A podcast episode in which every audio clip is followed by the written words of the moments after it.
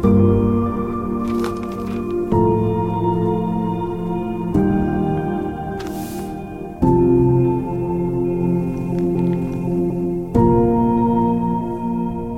Welcome to another edition of Maverick University. I'm your host, David Hallberg. Joining me today is Brother Jake Robideau, Assistant Pastor at Northwest Bible Baptist Church, uh, Professor at Providence Baptist College, teaching our manuscript evidence course at the college, among many others as well. Thank you so much for joining us. It's good to be here. Last time we talked about the inspiration of the scriptures, and we were just basically what we're doing is giving an overview of maybe some of the topics that you discuss in your manuscript evidences class, giving people a sneak peek into the classroom of Providence Baptist College. And we pretty much I think wrapped up the conversation about the inspiration of the scriptures, and there were several facets, several different directions you you addressed the inspiration of the scriptures. One was uh, the verbal inspiration of the scriptures. First, you define what inspiration was, God breathed, and then how, what verbal inspiration is, what plenary inspiration was, the infallibility and the inerrancy.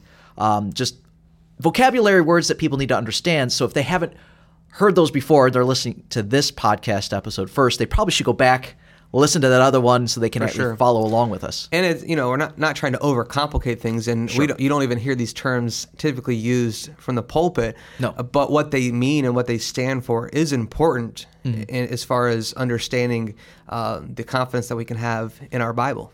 So we've talked about inspiration, and mm-hmm. you talked about there were two companion truths or two companion doctrines inspiration and the next one being preservation and so these things go hand in glove i imagine what is the relationship between these two well, um, mentioned it before that the doctrine of inspiration really is meaningless without the doctrine of preservation. Mm-hmm. If the Word of God has not been preserved, then why do we even why do we even study? Why do we even care about the doctrine of inspiration? And so uh, they are companion doctrines, sister doctrines. You, if you're going to believe one, you can't really fully believe one without believing the other. Mm. And um, and so we'll get into preservation here, I, I, guess. And preservation is something that is a very important topic. Uh, yes. I think the key to preservation is ask, if somebody says they believe in preservation and yet you think they might be a little squirrely in their belief in the King James Bible um, what you ought to ask them is do they believe in perfect preservation? Uh, okay. Uh, do they believe the Bible is perfectly preserved? Um, it's be- funny you should have to put that adjective in the front of that because preserved implies that it was preserved. I mean, in its original form. Yeah. And if in its original form, as it was inspired, if it was perfectly inspired and mm-hmm. divinely inspired, which we believe it is and was, was and is, um, then if it was preserved, you would think that it'd still be in its original. Yeah. That's the whole point of preservation. And so preservation really answers this question Did God supernaturally give his words only for them to be destroyed, only for them to be changed, only for them to be distorted, only for them to be lost over time? Or did he intend for them to be kept for every generation to come, mm-hmm. right? And uh, we know the answer to that question. In fact, Psalm chapter uh, Psalm 12, verse 6 and 7 is really a key passage on that in the scripture. Inter- interestingly enough, that passage has been just totally confused by almost every modern version. The That's key ironic. doctrine, the key scripture yeah. for the doctrine of preservation, yeah. uh, totally changed. But what did God do? He promised to keep and preserve His words forever. And so that's a big part to preservation is understanding would God have given it just for a short time for it to be lost, right? Mm-hmm. For it to be changed, for it to be destroyed, or did he intend for his words to last forever? That's the passage where it says, Thy word is settled in heaven. What is that passage referring no, to? Um, basically, what it, it, talks about, it says, uh, it talks about the words of the Lord are pure words, right? Okay. Purified seven times. And it goes on to say, Thou shalt keep them, right? From this generation That's forever. huge. It's a huge because yeah. what the the NIV specifically uh, it changes the whole um, interpretation of that passage to one of physical security and protection as opposed to the preservation of God's oh. words. And so it's pretty obvious when you study that in, in, in, our Bible, what was being preserved? The words were mm-hmm. being preserved. Who was doing the preserving? Thou, the Lord, was doing the preserving. How long was yeah. it going to be preserved for? Forever. Yes. And so that sort of in a nutshell, really encompasses what preservation of Scripture really is. And that you, it's not man that was preserving God's word. It's no. not like there's a team of people who are trying to keep God's keep word. Them, oh Lord, it's yeah. His job. Man, mm-hmm. that's huge. So, uh, preservation of really God's supernatural keeping of his divinely recorded, divinely respi- inspired revelation, which we talked about that inspiration earlier. So, preservation really is evidenced in two ways. Okay. You've got um, textual purity and you've got physical perpetuity. Okay, two more million dollar terms here. Yes. So, what does that exactly mean? So, textual purity speaks to the accuracy of the copies. Okay. that have been made of Scripture down through history. And um, if you studied out, great care was taken by those that loved God's word and those that followed. Um, even some was just biblical instruction on how to care for God's word. Some of it was tradition and, and whatnot by some of these uh, scribes, these Jewish scribes, uh, but great care was taken as they carefully um, copied uh, the words of God to maintain their accuracy. I mean, if they made even one little slip up with the pen, they would toss the entire paper. Wow. There were things that they did even as it related to writing the name of God, where they were so such great reverence, where they would literally bathe themselves before they could continue on, before they could write the name of God and different things. And so there was a great, uh, just a, a a a reverence and a care for copying God's words. Which why is that important? Well, we, we know the game where you have a big circle of people and you, you pass a message from one person to the next and they whisper it to the next and they whisper it to the next. By the time you get around the circle, the message has completely changed, right? Yeah. And think about anything less than divine intervention in the uh, in the in the preservation as it pertains to this textual purity, the accurate copying of God's words throughout history. And if, if it was not if there was not divine intervention, right, it just wouldn't happen. We would have a totally different uh, copy of God's words today than what how He originally gave them. So that's textual purity. Yeah, I love how you. of God's words. I love how each of these takes man out of the equation. Where Absolutely. Mm-hmm. it was not man's responsibility. Although man was used as an instrument, he did copy manuscripts down. But Mm-hmm. it's God's promise. It's and human nature is to corrupt those things. Just accidents happen. But if we're going to believe God, there had to be divine intervention, like you said. That's huge. And it's amazing that hundreds and even thousands of years later, there's still a precise accuracy to what we hold in our hands today compared to how it was given from God. Even through translation, we still believe that there's a precise accuracy to God's word. So that's textual purity. Okay. The other uh, facet is physical perpetuity. Okay. And when we say that, what we what we're talking about is the miraculous survival of God's words over the course of history. And um, I mean, human, uh, demonic attempts to destroy God's words and to to eradicate it off the face of the planet, and yet today we still hold the word of God physically in our hands. Yeah. And not only do we not only did it survive, but it thrived. And the greatest bestseller of all time is the Bible, the Word of God.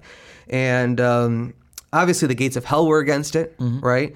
And uh, Satan knows he has no answer for the perfect words of God. Uh, but then that you had some of the most powerful figures in history, emperors, kings, who literally their life's goal and, and there was to eradicate the scriptures from off the face of the earth. Uh, they burned the words of God, right? They killed people, they murdered people for their um, work in trying to copy the words of God or print the words of God. And yet, despite all of those efforts, once again, we still have it today. Yeah. So that's the physical perpetuity, and that's that speaks to once again the preservation of, of the scripture. Yeah, I mean, when you think about other books, I mean, they go out of print, the author is forgotten, and it's just lost to history, and no one remembers anything that was written in those books because it's it doesn't exist anymore. And the fact that, despite people's best efforts, literally their best, it still thrives. It just it doesn't exist. It thrives. When you look at those two aspects, whether it's textual purity, whether it's the physical perpetuity, the fact that we still have God's words today, it really speaks to the miraculous nature in which we have the Word of God. No other book could that have been true of. Uh, no other book has that been true of, Sure. except for God's words. So there have been human enemies of the Word of God, but also there's the enemy, the adversary, uh, Satan, the devil. Um, He's behind any attack on the Word of God, I imagine. What is his role? Well, you go back to the beginning, right? And you don't have to go very far in the book of Genesis, and you have Satan already casting doubt on God's words in the garden, right? Talking to Eve. Yea, hath God said, right? Not not only casting doubt, and, and this is basic. I mean, they, we learned this in um, Old Testament survey as a freshman in Bible college, right? Um, the first thing that he did was try to discredit God's words. Sure. And um, and so even within the first couple a couple centuries, uh, maybe the greatest attack on the purity of God's words have come through, um, I, I believe, Satan influence, but by human corruption. And uh, there was willful manipulation of Scripture uh, by way of religious scholars, and typically that's how it works, right? yeah. Uh, religious scholars, uh, going back to the beginning, and um, we we know the name Origen. Sadly, uh, some Protestants herald him to be, you know, one of the early church fathers or this some great figure. But uh, while a brilliant man. Um, primarily responsible for much of the early corruption uh, of God's words. And that happened through uh, willful changing of God's words as they were copied. Just as we just talked Okay. about textual purity and the importance of uh, God's words being, you know, accurately copied, well, you had bad actors as well. And Yeah. these were people, uh, namely in the religious, quote unquote, religious center of Alexandria, Egypt, uh, that took these, and the copies that were produced were vastly different than the copies that were produced. So we're not talking about copy errors. We're No, talking about- uh, uh, doctrinal errors. Yeah. And interesting enough, um, when you study Origen and some of those that were responsible, you look at their beliefs. What did they believe Mm-hmm. About creation? What do they believe about you know all these different things, um, the virgin birth, and, and and just going on to all these different important doctrines, and you hear uh, what influenced their you know writings, if you would. Mm-hmm. It's no wonder that some of these you know corrupt manuscripts begin to appear. Mm-hmm. So I, I just think sort of that. Um, just that human corruption uh, by those that wanted to change the word of God into something that was more accommodating or fit their uh, worldview, uh, etc. Uh, it, it's obvious that their heretical views influenced uh, the changes that they made to Scripture, and we even see the same thing today in many of the modern versions. And we'll get to that. I don't want to get the cart ahead of the horse, um, but. Um, you know, there's there's there's there's reasons that changes are made to Scripture. Yeah. And it's the opposite of what should be true. The scripture should affect your beliefs. Let God be true and every man a liar. Yeah, absolutely. So, if we're going to try to wrap up the idea of inspiration and preservation, how would you do that in a classroom setting just to kind of wrap that up? Maybe I'll go back to this, just talking about the relationship between inspiration and preservation. Uh, one of the things that I'll say over and over again in class is that true preservation does not doubt the inerrancy of Scripture. And when I say Scripture, I mean the Bible that they literally hold in their laps. And so um, there are people, once again, going back, there are people that get very squirrely when you pin them down on what do they believe concerning not just one or the other, but inspiration and preservation. And um, once again, you'll hear a lot of people talking about the originals. Yeah. Guess what? We don't have the originals, right? Uh, I don't want to get sidetracked, but one of the great things you can do is ask somebody, what's better? The translation that you hold, the English Bible that you hold on your lap, right? Or the originals? And of course, the natural inclination is to try to give the originals more value, Yeah. right? But the reality is they don't do any good. Not only do we not have them, but if I did have them, I wouldn't understand them. It's true. And so, anyways, it, it gets back to what do we believe to be inspired? The very first autographs or the Bible that's in our laps today? And was it perfectly and providentially preserved?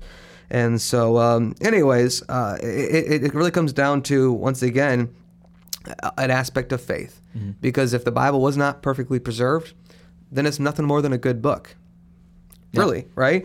And um, and if that's the case then we're in big trouble.